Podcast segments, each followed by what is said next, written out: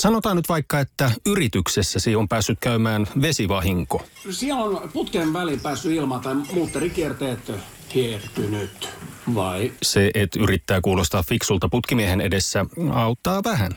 IF auttaa paljon. Tervetuloa IF-vakuutukseen.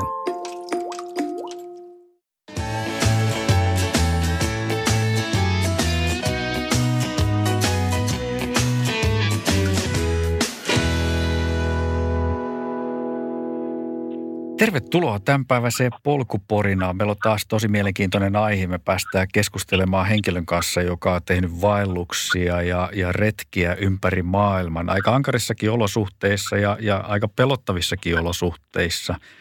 Meillä on tänään vieraana seikkailija Timo Polari. Tervetuloa Timo. Kiitos Mikael. Mitäs Timo kuuluu tänään?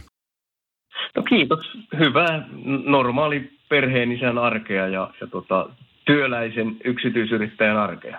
Meillä tänään tosiaan niin puhelimen välityksellä tehdään tämä haastattelu, että Timo tosiaan ei, ei ihan, ihan joka käänteessä sitten tänne Helsinkiin asti tuukkaan, niin, niin sitä varten tänään mennään, mennään sitten tällä tavalla, että puhelimen kautta ollaan. Mutta se ei meitä haittaa oikeastaan, että menee ihan, ihan mahtavasti tälläkin.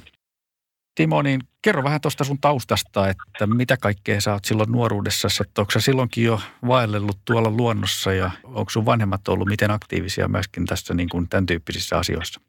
No isä on ollut siis partiojohtajana ihan jo 40-50-luvulla, mutta mä, mä oon itse innostunut retkeilystä vasta armeijan jälkeen. Että toki mä oon siis koko lapsuuteni ollut, ollut tota risusavotassa ja metsätöissä ja mökkeilemässä – ja kävin rippileirin Lapin vaellusrippikouluna. Mutta että tosiaan sitten vasta, vasta armeijassa innostuin. Nuoruus, la, lapsuus ja nuoruus meni eniten, enemmänkin sitten kilpaurheilun parissa. Mä pelasin jääkiekkoa ja jalkapalloa molempia noin kymmenen vuotta. Mikä siellä armeijassa oli, mikä sai sut kiinnostumaan sitten tästä? No mä suoritin siis varusmiespalveluksen laskuvarjojääkärikoulussa UTissa ja se koko vuosi oli oikeastaan sellainen seikkailun ja elämysten vuosi. Vaikka se nyt oli tota sotilaskoulutusta tietysti, mutta ei sillä nyt, ainakaan niillä omilla kokemuksilla nyt ei mitään, mitään niin kuin minkään tappamisen tai sotimisen kanssa sinällään ollut tekemistä, mutta, mutta ne, oli, ne oli voimakkaita elämyksiä ja sellaisia hienoja uusia kokemuksia niin kuin vaeltamista ja, ja tota, retkeilyä ja tällaista jännää, jännää tekemistä nuorelle, nuorelle miehelle. Niin me ollaan Timon kanssa samalta vuosikurssilta utista ja silloin me mulle ainakin jäi tosi voimakkaasti mieleen esimerkiksi ne Lapissa pidetyt harjoitukset. Joo, samassa joukkueessa me oltiin, että Kyllä. viereisissä tuvissa. Kyllä ne oli, ne oli vaikuttavia kokemuksia ja nimenomaan se niin kuin tunnepuolella koukkuun jääminen, että tietysti siihen liittyy se sellainen seikkailu ja jännitys ja, ja tota, ne, ne luontokokemukset ja siinä hyvässä porukassa oleminen ja tietysti sitten myös se fyysisyys. Kyllähän siellä, niin kuin varmaan muistat, niin mm. a, aika monesti oltiin aika äärirajoilla, mutta, mutta tosiaan niihin kokemuksiin sitä jäi, jäi koukkuun ja sitten armeijan jälkeen me kotiuduttiin siis maaliskuussa 90, niin elokuussa samana vuonna 1990 niin lähdin sitten ensimmäisellä oma, omatoimisille vaelluksille ja, ja tota, ilmasta kouluttajien prässiä ja ilman, ilman tota rynnäkkökiväärin kantamista, niin siitä se oikeastaan alkoi sitten karhun kierroksella 90. Eli siinä ei montaa kuukautta ehtinyt armeijasta kotiutumisen jälkeen mennä, niin oltiin jo ensimmäisellä reissulla. No näin se oli joo. Ja sitten se oli tosiaan se koko 90-luku, niin sehän oli ihan, ihan sellaista niin kuin suorastaan maanista ja fanaattista, että muistaakseni monenakin vuonna niin tein viisi vaellusta vuoden aikana. Ja ne oli sellaisia sanotaanko viikosta kolmeen, että sitä, sitä oli niin kuin kaamosaikana ja sitten oli kevätvaellus ja kesällä ja syksyllä ja sitten taas seuraavana talvena, että että tota, melkein niin, että kun oli reissusta tullut, niin pari päivää huilattu, niin sitä rupesi seuraavaa suunnittelemaan ja miettimään. niin, kyllä sitä aika lailla koukkuun jäi. Niin, kuulostaa siltä kyllä, että vaelluskärpäne on purru oikein isosti tällä kertaa. Kyllä. Se tota, myöskin sitten hankit itsellesi ammatin ja olet ollut liikunnan opettajana niin, niin sitten armeijan jälkeen. Joo, mä siis pääsin opiskelemaan liikuntatieteelliseen tiedekuntaan tuonne Jyväskylään ja aineenopettajan suuntautumisvaihtoehtoa. Ja, ja 91-96 opiskelin siellä Jyväskylässä ja toki siinä aikana retkeilin myös ja sitten muistan sen, että kaikki seminaarityöt ja, ja tota, tällaiset harjoitustyöt, niin jos suinkin oli mahdollista, niin aina ne jotenkin koitin retkeilyyn kääntää. Ja ei, ei nyt ihan pallolukurssia ei pystynyt retkeilyyn kääntämään, mutta, mutta tota, esimerkiksi sitten tuo Pro Gradu lopputyö, niin, niin tein sen otsikolla psyykkinen kestävyys pitkällä erämaavaelluksella. Ja, ja siinä oli niin kuin idea lähinnä tuollaisen, että miten erityisesti niin kuin henkisellä puolella voisi tuollaiseen pitkään vaellukseen valmistautua. Ja muutenkin sitten, että miten sellaisen vaativan retkikuntahankkeen niin kuin suunnittelu ja, ja toteuttaminen, niin miten se, minkälaisia asioita siinä pitäisi ottaa huomioon. Eli sulla oli tavallaan silloin jo siinä vaiheessa oli myöskin se henkinen puoli ja, ja tavallaan semmoinen psyykkinen vahvuus ja tämä ajatustapa niin, niin siellä taustalla ja mietit näitä asioita? No kyllä joo, ja kyllähän se tuolla armeijassa huomasi, että se oli, vaikka tietysti siellä oli, oli tota, kaikki oli kovakuntoisia äijiä, niin kyllä sen kuitenkin huomasi sitten, että, että tota, kun se rasitus on riittävän kova, niin kyllä siinä henkiselle puolelle sitten niin kuin mennään.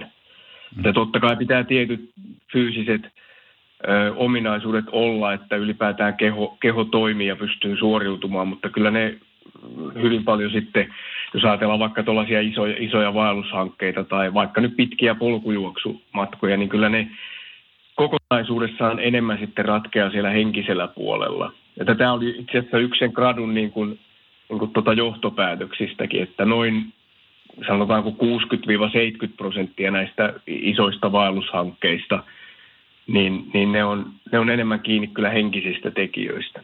Et sitä fyysistä kuntoa nyt pystyy tyhmempikin kaveri harjoituttamaan niin kuin tiettyyn tasoon asti ja niin kuin riittävän pitkälle. Mutta se sitten motivaatio ja, ja se tahdonlujuus on se, mikä sitten kuitenkin viime kädessä ratkaisee sen, että ylipäätään lähtee tuollaisiin hankkeisiin ja sitten sillä henkisellä puolella ratkeaa se, että on, onko ne mahdollisia niin kuin toteuttaa ja onko mahdollista onnistua. Joo, no jo isoja asioita kyllä. Melkein niin kuin mitä pidempi matka, niin, niin sen isommaksi sitten myöskin kasvaa noin noi osa-alueet. Niin, se on ju- juuri näin.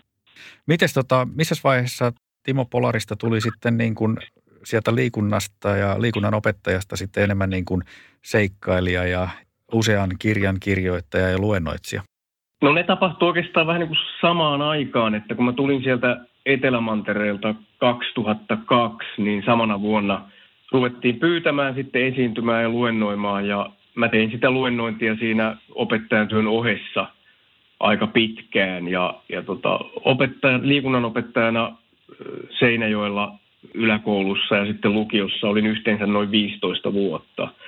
Mutta siinä, siinä tavallaan sen opettajan työn ohessa niin sitten kävin luennoimassa ja tein noita retkihankkeita ja, ja tota, olin välillä virkavapaata. Itse asiassa pari, parikin vuotta olin yhteen pötköön virkavapaalla kulttuuriseikkailuhankkeen hankkeen vuoksi, jonka, sitten, jonka toteutin siis 2004-2011.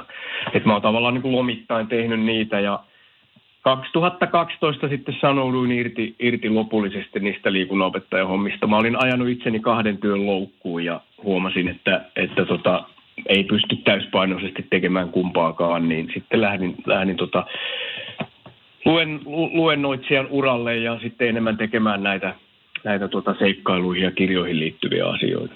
Se kuulosti vähän niin, nimenomaan tämä luennoitsija ja kirjailija puoli sitten oli semmoinen, mikä vetosi suhun enemmän.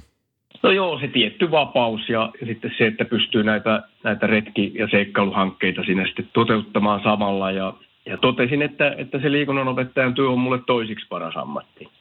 Mutta että, että tota, jos mä haluan, haluan niin kuin – intohimoani seurata, niin sitten mun täytyy niin kuin rohkeasti irrottautua sieltä koulumaailmasta. Ja, ja muistan tosiaan, että mä tein sitä niin kuin pikkuhiljaa ikään kuin hiljalleen feidasin itteni ulos sieltä. Että muistan viimeisenä lukuvuonna, niin mä itse asiassa mulla alkoi ne opettajatyöt vasta helmikuussa. että, että kun muuten olisi alkanut elokuussa, mutta mulla alkoi vasta helmikuussa, eikä mulla silloin keväälläkään ollut kahdeksan tuntia viikossa. Että mä, mä ikään kuin pikkuhiljaa sitten häivytin itteni siitä. Kuulostaa ei hyvältä. mennyt, niin kerta, ei, ei mennyt kerta rysäyksellä. No se on varmaan ihan, ihan hyvä tapa myöskin niin kuin löytää sitten itselleen semmoinen uusi latu, mitä pitkin lähtee sitten eteenpäin. Kyllä, ja sitten ne on niin kuin taloudellisestikin turvallisempaa kuin että, että jos tosiaan täydestä vauhdista hyppää pois ja ei ole niin kuin mitään kokemusta tai näyttöä tai tuntumaa siitä, että voisiko tämä toinen ura, ura tota edetä hyvin, niin se, se joillekin sopii, mutta mä halusin itse olla sillä tavalla vähän varhem, varmemmalla pohjalla, koska se on niin, niin iso elämänmuutos sitten antaa virka pois ja, ja niin edespäin, niin se oli hyvä tapa. Ja kun oli kerta mahdollista tehdä niin. Niin, Timo Polari on myöskin mahdollisuus käydä kuuntelemassa luentojen kautta, niin tes, minkälaisia luentoja ja mistä näitä voi sitten mahdollisesti tilata, Timo? No tietysti suoraan multa, multa voi tilata ihan kotisivujen kautta timopolari.fi. Mä oon siis vuodesta 2002 luennoinut ja, ja esiintynyt eri puolilla Suomea. Ehkä pitänyt sellainen runsaat 600 luentoja. Ne on vaihdellut ihan laidasta laitaan. On ollut meidän suurimmissa yrityksissä ja isojen yritysten johtoryhmille ja sitten ihan, ihan tota ala, alakouluikäisille koululaisille ja päiväkodin opettajille ja oikeastaan kaikkea siltä väliltä. Ja kokisin, että se mun vahvuus on, on nimenomaan se laaja-alaisuus, että mä en sinällään niistä retkistä kerro, vaan enemmän kerron siitä, että minkälaisia kokemuksia, ajatuksia, tuntemuksia, minkälaista ymmärrystä niiden retkien kautta on saanut ja mitä se kuulijakunta voisi siitä hyötyä. Että se on oikeastaan se yleisin lähestymistapa. Kaikki luennot on tietysti räätälöitävissä sen tilaajan toiveiden mukaan ja, ja sitten sen, sen mukaan, että minkälaisia vaikutuksia me sinne siinä kuulijakunnassa halutaan herättää. Mites tota, noista sun vaelluksista, niin jutellaan vähän hetki niistä, että sä oot tosiaan käynyt niin Etelämantereella ja Grönlannissa ja, ja ties missä Alpeilla ja huippuvuorilla, niin kerro vähän näistä tota, vaelluksista.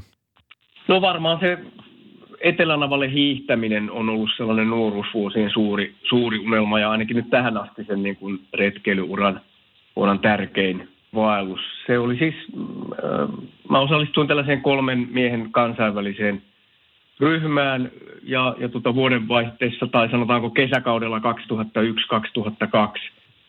hiidettiin sinne Etelänavalle. Se retki kesti 58 päivää ja sitä hiihdettävää matkaa, siis Ahkion raahaa, mistä tuli vähän yli 1100 kilometriä ja se oli tietenkin koko matka ylämäkeen ja vastatuuleen. Totta kai. Mitäs, oliko se, oliko se sitten niin edestakainen, että tulitte myös takaisin sieltä sitten hiihtämällä? Ei, kun me sen verran rupesi väsyttää, että tultiin sitten lentokoneella takaisin. Okei, okei. Okay, Se on siis se tapa, miten se yle, yleensä tehdään ja, ja tota, ei siitä kannata yhtään huonoa omaa tuntoa potea, että kyllä se kaksi kuukautta, kun sitä ahkiota vasta tulee ja tota ylämäkeen kiskoo, niin kyllä siinä mun mielestä saa sen kaiken oleellisen, mitä siinä reissussa on niin kuin saatavissa, että ei ole sillä tavalla niin kuin, vaikka monesti ajatellaan, että nämä seikkailut on, on sitten sitä, että mitä enemmän kilometrejä, niin sitä parempi tai sitä kove, kovempi jätkä tai gimma, mutta kyllä se tuollainenkin aika kyllä ihan hyvin riittää siihen etelänapa hiihtokokemukseen, että ei sitä kannata ajatella sillä tavalla niin kuin perinteisen kilpaurheilun tai kilometrien mittaamisen näkökulmasta. Kyllä. Totta kai siellä sitten on näitä, jotka tekee erilaisia ennätyksiä ja kuka nopeiten hiihtää ja kaikkea muuta, mutta mä, mä en näe sillä niin kuin suurta merkitystä, että se on, se on niin kuin oma lajinsa ja, ja tota mun mielestä tärkeintä on kuitenkin se viisaus ja ymmärrys ja se kokemus, minkä sitä retkestä saa. Ja kyllä se ihan se yhden, yhteen suuntaan hiihtäminenkin niin riitti tähän kokemukseen. Mikä tästä oli tehnyt sun suuren unelman sitten täällä Etelä-Mantereella käynnin? No mä siis pikkuhiljaa näiden omien vaelluskokemusten ja hiihtoretkien kautta sitten ehkä, ehkä luonteelleni omaisesti halusin niin kuin laajentaa sitä kokemuspiiriä, mennä, mennä erilaisiin paikkoihin, haastavampiin kohteisiin. Ja sitten mä aika paljon luin Etelämantereen tutkimisen historiasta näistä varhaisista 1900-luvun alkupuolen naparetkistä ja ne tarinat mua suuresti kiehto, niiden miesten tota, kohtalot ja sitkeys ja tahdonlujuus ja, ja Etelä, Etelämantereen ikään kuin sellainen myyttisyys. Et Etelämantereesta voisi oikeastaan sanoa niin, että varsinkin keskiosiltaan, jotka on luultavasti maailman monotonisimpia paikkoja, niin Etelämanner on oikeastaan niin kuin maapallon ulkopuolinen planeetta. Että se, jos ajatellaan sitä meidän hiihtoreittiä, niin, niin siellä ei ole siis eläimiä, ei kasveja, ei sulaa vettä. Ainoa ääni, mikä kuuluu luonnon puolesta, niin on tuulen ääni. Jos ei tuule, niin ei kuulu mitään. Siellä ei ole tuoksuja. No tietysti hiihtäjät alkaa tuoksua jossakin vaiheessa, mutta siis itse, itse se ympäristö ei sisällä mitään tuoksuja oikeastaan. Et se, on, se on äärimmäisen pelkistetty ympäristö. Ja se on oikeastaan vähän niin kuin, nyt kun itse en varmaan ikinä tule avaruudessa käymään, niin, tai luultavasti en koskaan pääse, pääse tai joudu avaruuteen, siis maapallon ulkopuolelle, niin se oli oikeastaan niin lähellä ulkoavaruutta kuin mitä, mitä maapallolla pystyy käymään. Että ihan niin kuin olisi jossain Jupiterissa tai Neptunuksessa hiihtänyt. Wow. Ja itse asiassa ens, ensi vuonna tulee vasta kuluneeksi kaksi, tasan 200 vuotta siitä, kun ihminen ensimmäistä kertaa edes näki Etelämantereen niin kuin maaperää. Niin, että sekin on niin uusi asia. Se on todella uusi asia. Suurin osa Etelämantereesta on yhä, yhä tutkimatonta ja sellaista, missä ihminen ei ole käynyt koskaan. Et se, on, se on hyvin mystinen paikka. Ja sit, sitä tarinaa oikeastaan mä lähdin niin kuin seuraamaan sinne sen, sen oman hiihtoretkeni kautta. Näitä niin kuin, omia esikuvia 1900-luvun alun Etelämantereen tutkimisen sankareita ja sitten sitä koko niin kuin miljöötä. Mitä sä koet tavallaan saavuttaneesta tai, tai oppineessa sillä matkalla?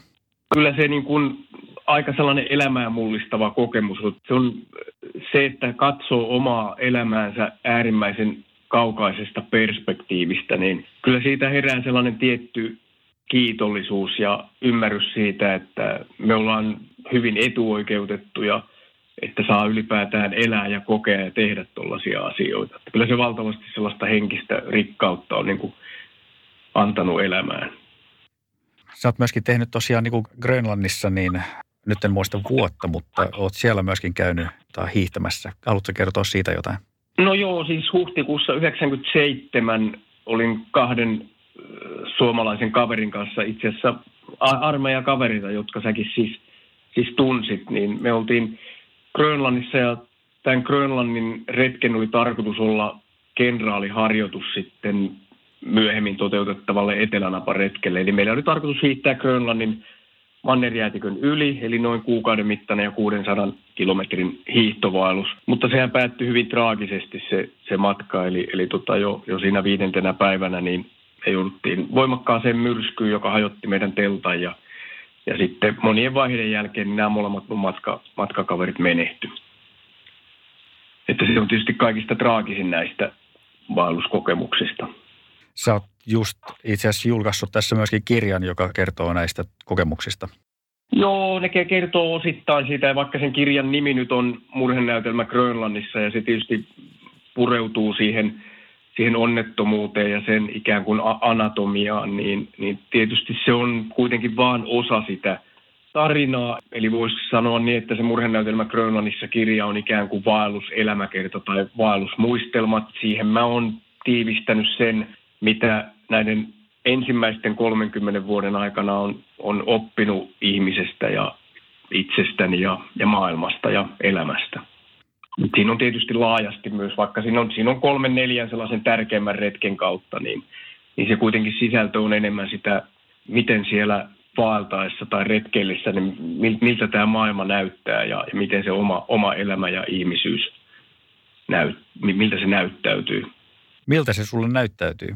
No mä ajattelen sillä tavalla, että, että tämä on ensinnäkin suuri sattuma, että me, me ollaan täällä ol, olemassa ja sellainen tietty elämän ainutkertaisuuden oivaltaminen on niin kuin siinä, siinä keskeistä.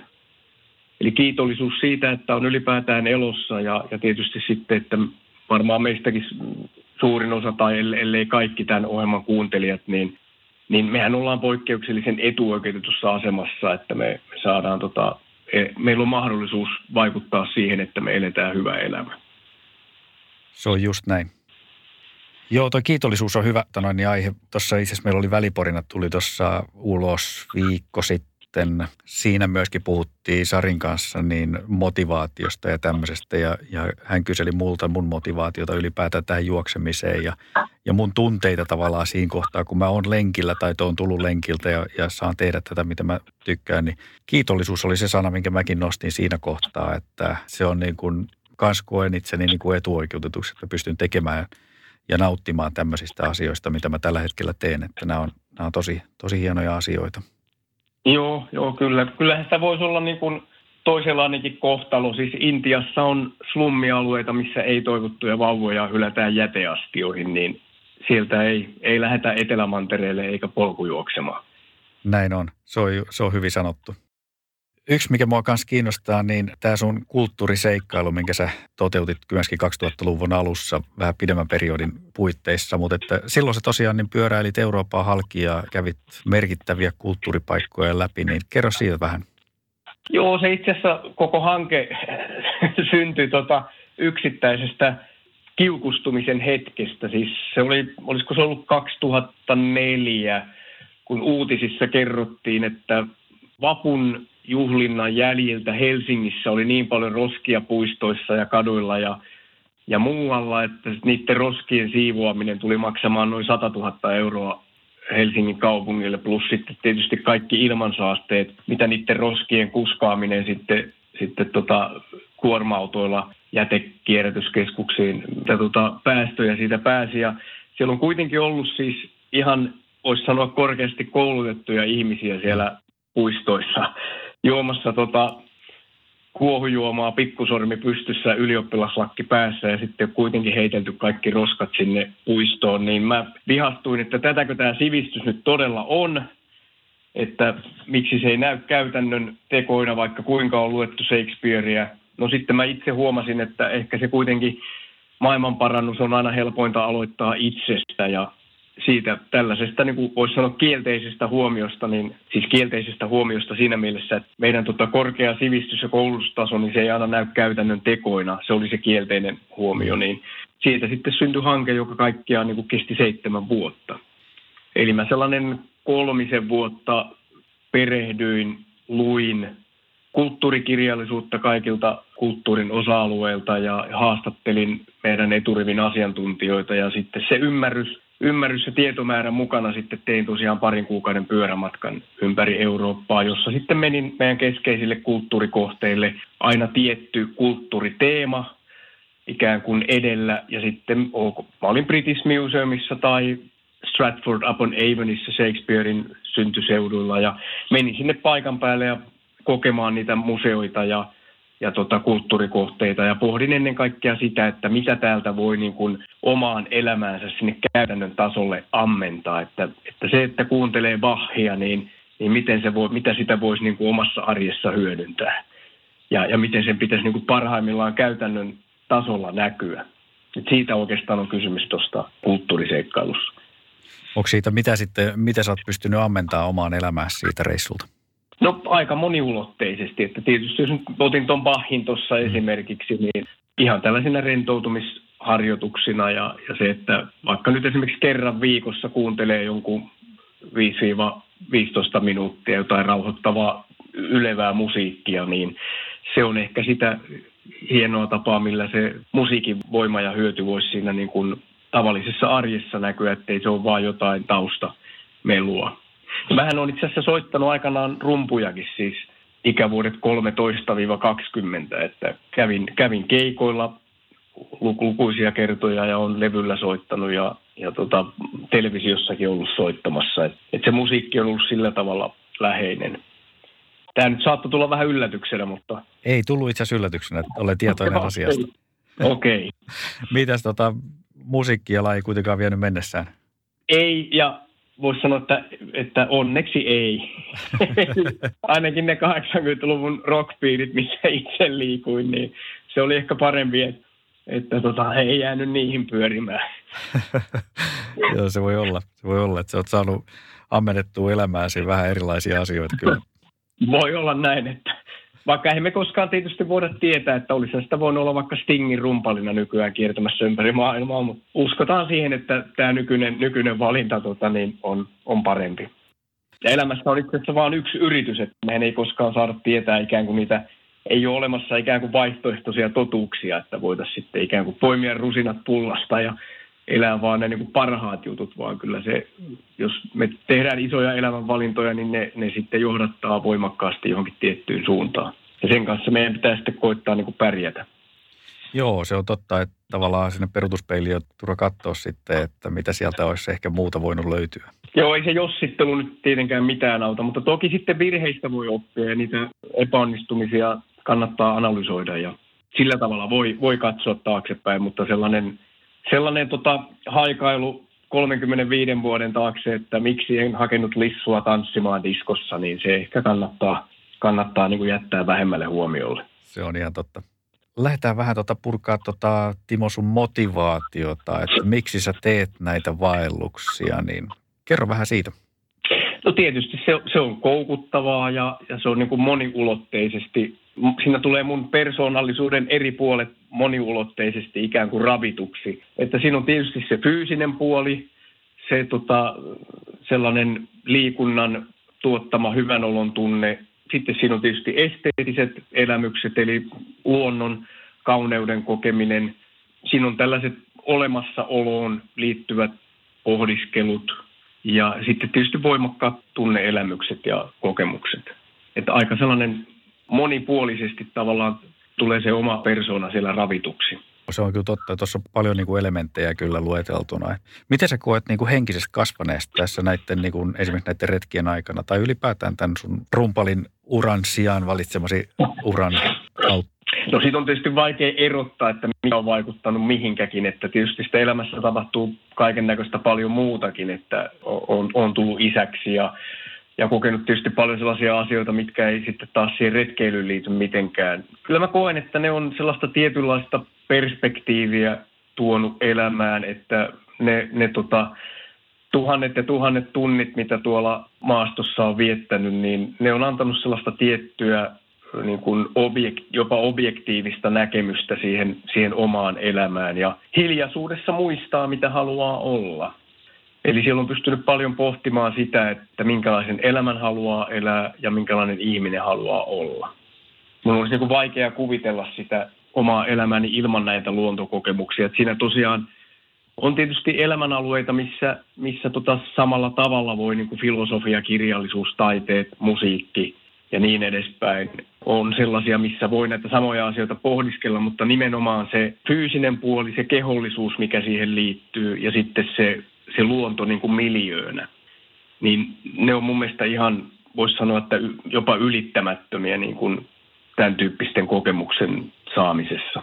Joo, ja sitten varmaan tavallaan kun miettii tuo ympäristö, missä sä oot liikkunut, että se on niin kuin niin pelkistetty ja ääretön joku Etelä-Manner esimerkiksi, niin siinä niin kuin kyllä niin kuin ne ärsykkeet ympärillä on niin, niin vähissä, että se ajaa myöskin ehkä sitten miettiä niitä omia asioita. No se on juuri näin, että se, se matkan rikkaus on löydettävä niin kuin omasta itsestä. Että siis kyllähän se etelänapa hiihto niin kuin noin maisemallisesti, niin ei, ei mikään ole niin tylsää.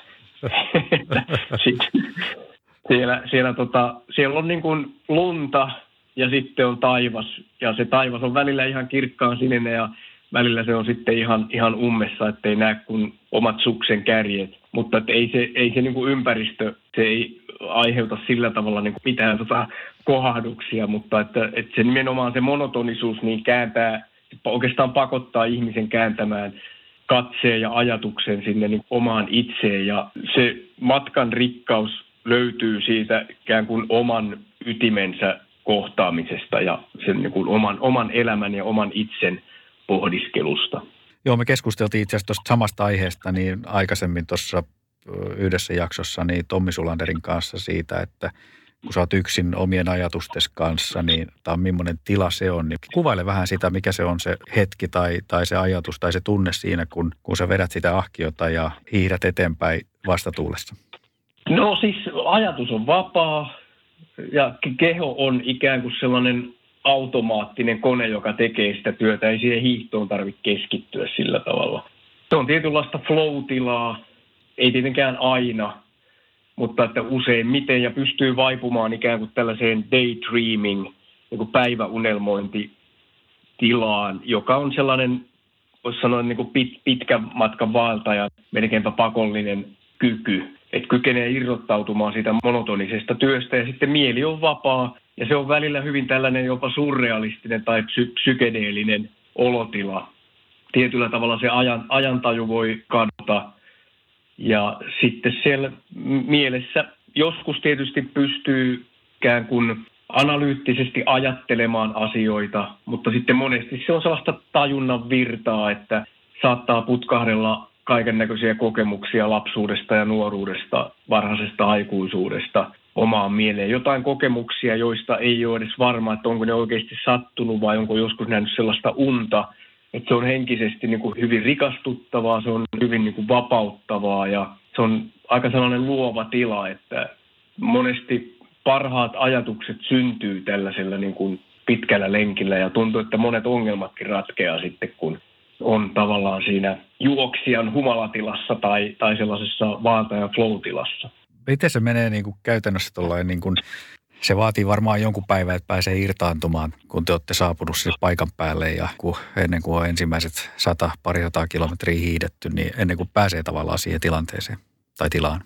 No en, mä, mä itse asiassa koen sen nykyään sillä tavalla, että eihän mun tarvi olla kuin 15 minuuttia, että mä oon ollut vaikka tota polkujuoksemassa tai sauvajuoksulenkillä tai jossain muualla. Sitten tavallaan se prosessi käynnistyy ikään kuin automaattisesti, että voihan se olla, että sitä on niin paljon tehnyt ja se on, se on niin, sitä on niin harjaantunut ja se on niin kuin osa omaa luonnetta ja psyykettä, että se, mutta se prosessi käynnistyy kyllä aika nopeasti. Ja mä sanoisin, että melkein sellainen vartti 20 minuuttia, kun on tuosta pihasta irtaantunut metsän siimekseen, niin pääsee tietyllä tavalla tähän niin kuin samantyyppiseen olotilaan. Mutta on, on se siinä mielessä tietysti totta, mitä sanoit, että jollakin pitkällä vaelluksella, niin kun päiviä kuluu, joskus jopa viikkoja, niin sitä tavallaan, kun se koko sellainen fyysinen kokeminen, se muuttuu, se tulee tietyllä tavalla paljon syvemmäksi. Tämä on ikään kuin koko ajan sellaisen endorfiinin humaltumisen keskellä ja se on ehkä vielä syvempi se prosessi sitten, kun ollaan, ollaan pitkiä aikoja.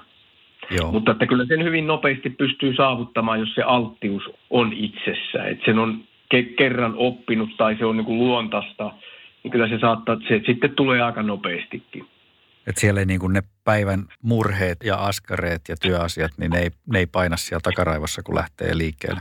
Ei, jos se on just näin, että, että jos nyt on jotakin murhetta, niin eihän sitä nyt tarvitse olla tosiaan kuin 15 minuuttia tuolla tota maastossa. Että tavallaan kun käynnistyy se sellainen fyysinen prosessi, niin kuin verenkierto lisääntyy ja syke nousee ja, ja tota, alkaa hiki virrata, niin, niin tota, kyllä ne aika lailla sitten myös kutistuu ne ongelmat yleensä, että toiset lähtee vetään kännit ja toiset lähtee lenkille ja minusta tämä jälkimmäinen on, on niin terve, terveempi lähestymistapa myös niihin murheisiin. Miten sitten niin, kun miettii sitä ympäristöä, missä sä liikut ja sitten vielä niitä ajatuksia, niin kuin, niin kuin, kuin paljon siellä pitää olla niin kuin valppaana ja tietoinen kuitenkin siitä ympäristöstä, että se on kuitenkin, se on hengenvaarallinen se ympäristö, missä sä liikut? Joo, se tietysti riippuu ihan paikasta, että jos nyt hiidetään hiidetään tuota tasasta Etelämantereen lumilakeutta ja ei ole, ei ole mitään myrskyä tai mm, niin kuin heikkoa näkyvyyttä, niin eihän siinä sillä tavalla tarvi olla. Kyllä sitä aika huolettomasti voi mennä ja tietysti sitten jos ollaan jossain, jossain kovassa kelissä, näkyvyys on huono ja on, on epätasasta maastoa tai sitten ollaan jossakin, jossakin tota vuoristopoluilla jyrkissä paikoissa, niin totta kai siinä pitää olla maksimaalinen niin kuin kalliokiipeilijän kehittyminen, mutta se tietysti vaihtelee ihan sitten äärilaadasta toiseen.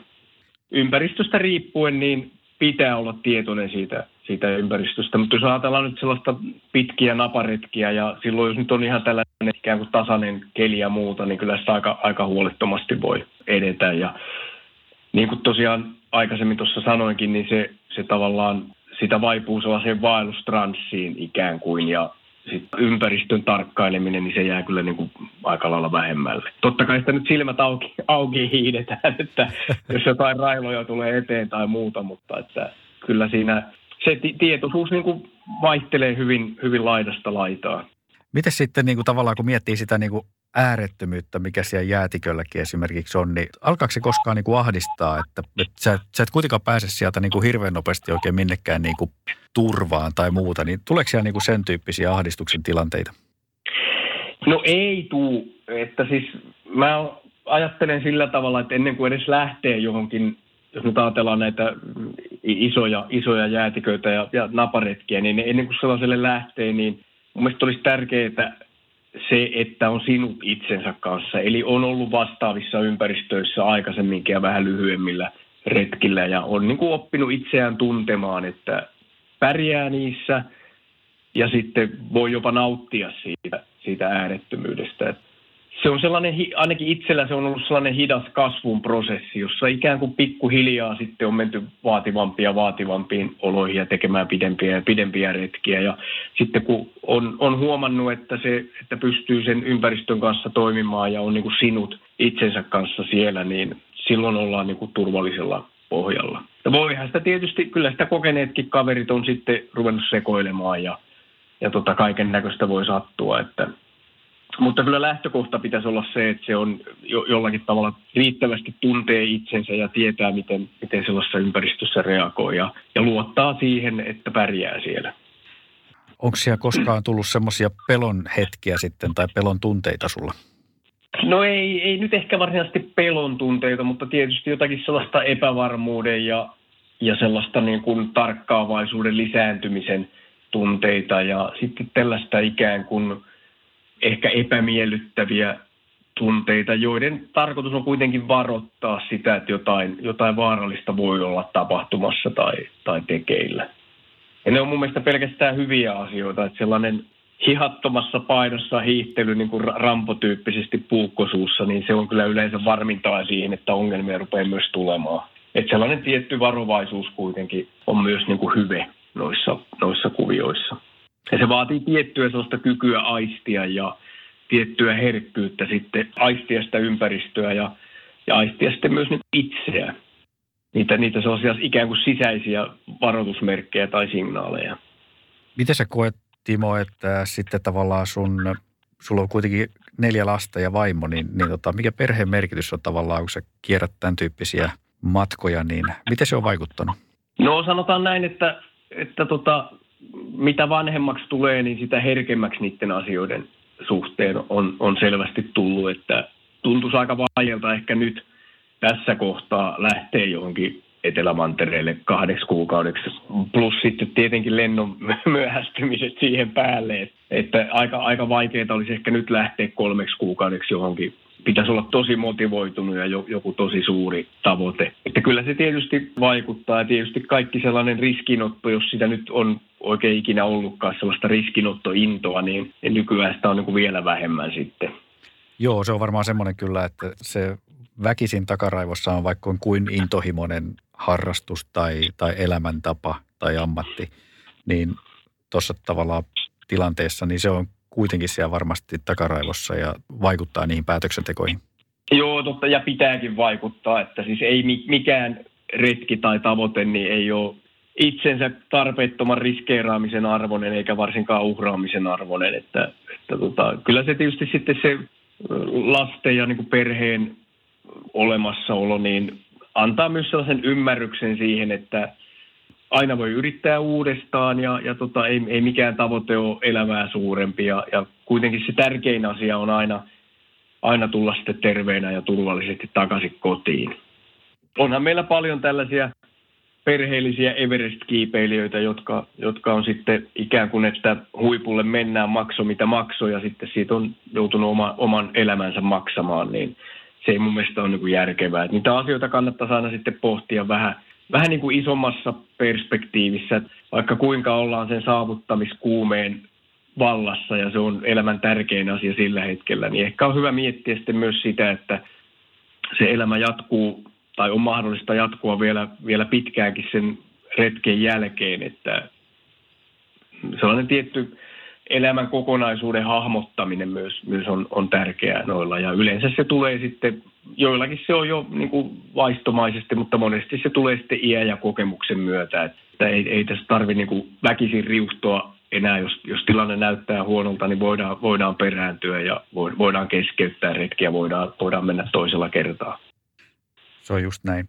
Ja sitten ihan ajattelee sitä nyt tavallaan sen terveytensä, että mekin, mekin ollaan sitä pohdittu, että voisiko ajatella niin, että olisi kiva vielä 80-vuotiaanakin päästä, päästä retkeilemään, ettei aja itteensä nyt ikään kuin niin, niin huonoon kuntoon. Tarkoitan siis kaiken näköisiä rasitusvammoja ja kulumia ja muita sellaisia, että voisiko sitä ajatella niin, tai ainakin olisi hyvä käydä mielessä, että olisi, olisi kiva vielä vuosikymmenienkin päästä sitten päästä omin voimin liikkumaan, niin miten sellaisia elämänvalintoja nyt tekee, että ne mahdollistaa sen, sen tota, liikkumisen sitten vielä, vielä pitkälle sinne vanhuuteen.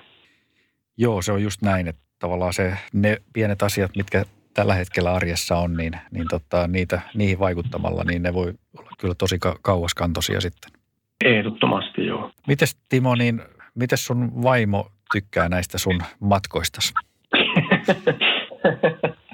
no, tätä kysymystä aina tietenkin pelkään aina, aina kaikissa haastatteluissa. Pitäisikö mun edes kysyä sitä sulta? Mitä?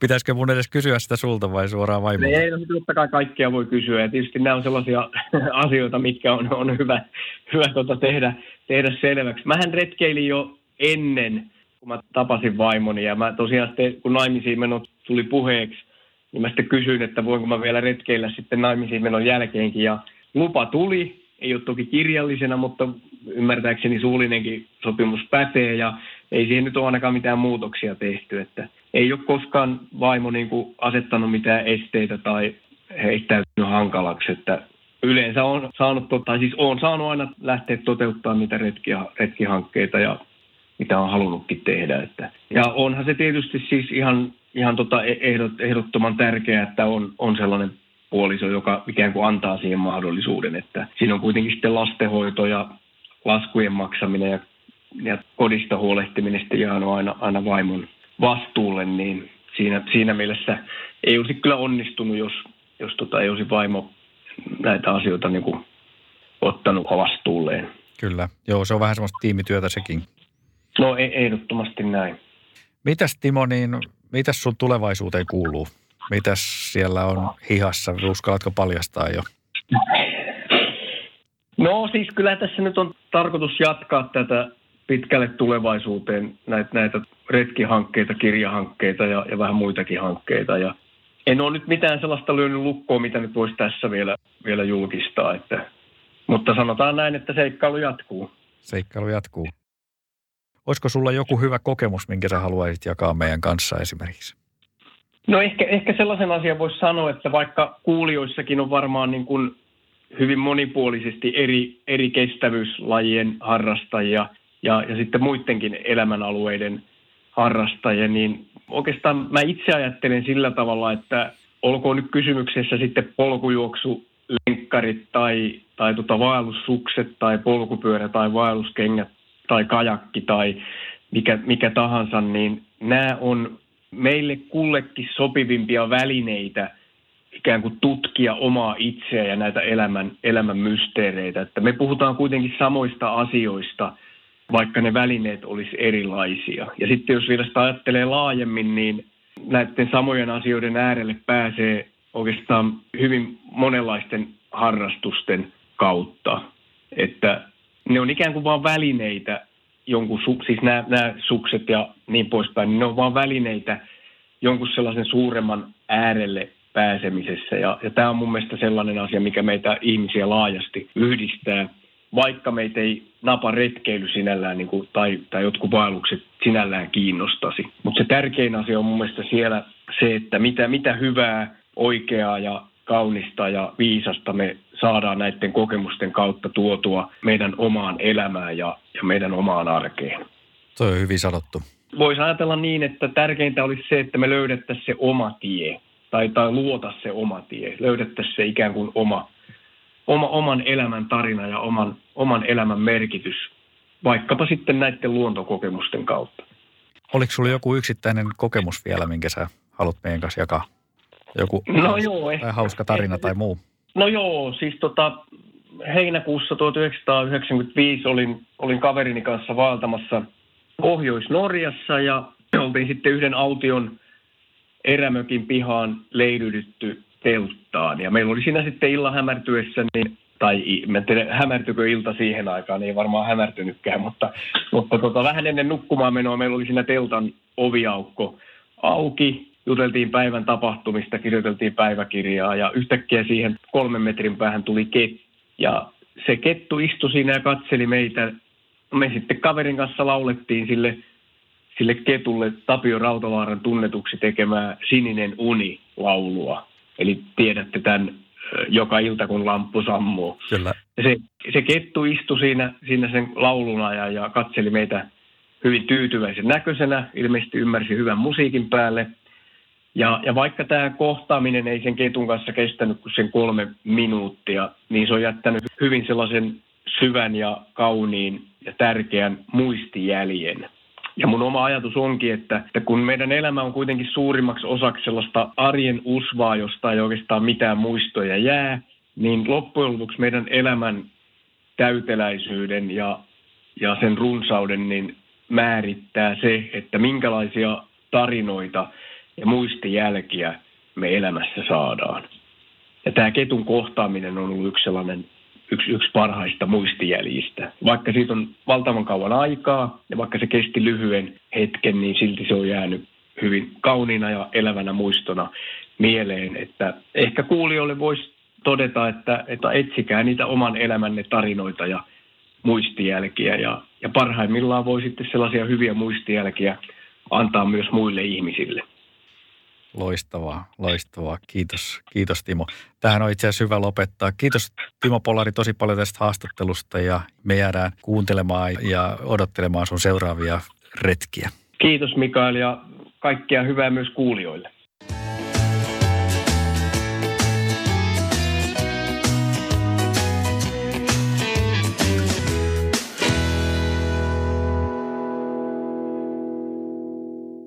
Sanotaan nyt vaikka, että isohko kivi iskee koko tuulilasisi säpäleiksi. Oh, hei, nythän me päästään tapaamaan taas sitä superkivaa Jaria korjaamolle. Se, että pysyy positiivisena, auttaa vähän. IF auttaa paljon. Tervetuloa IF-vakuutukseen.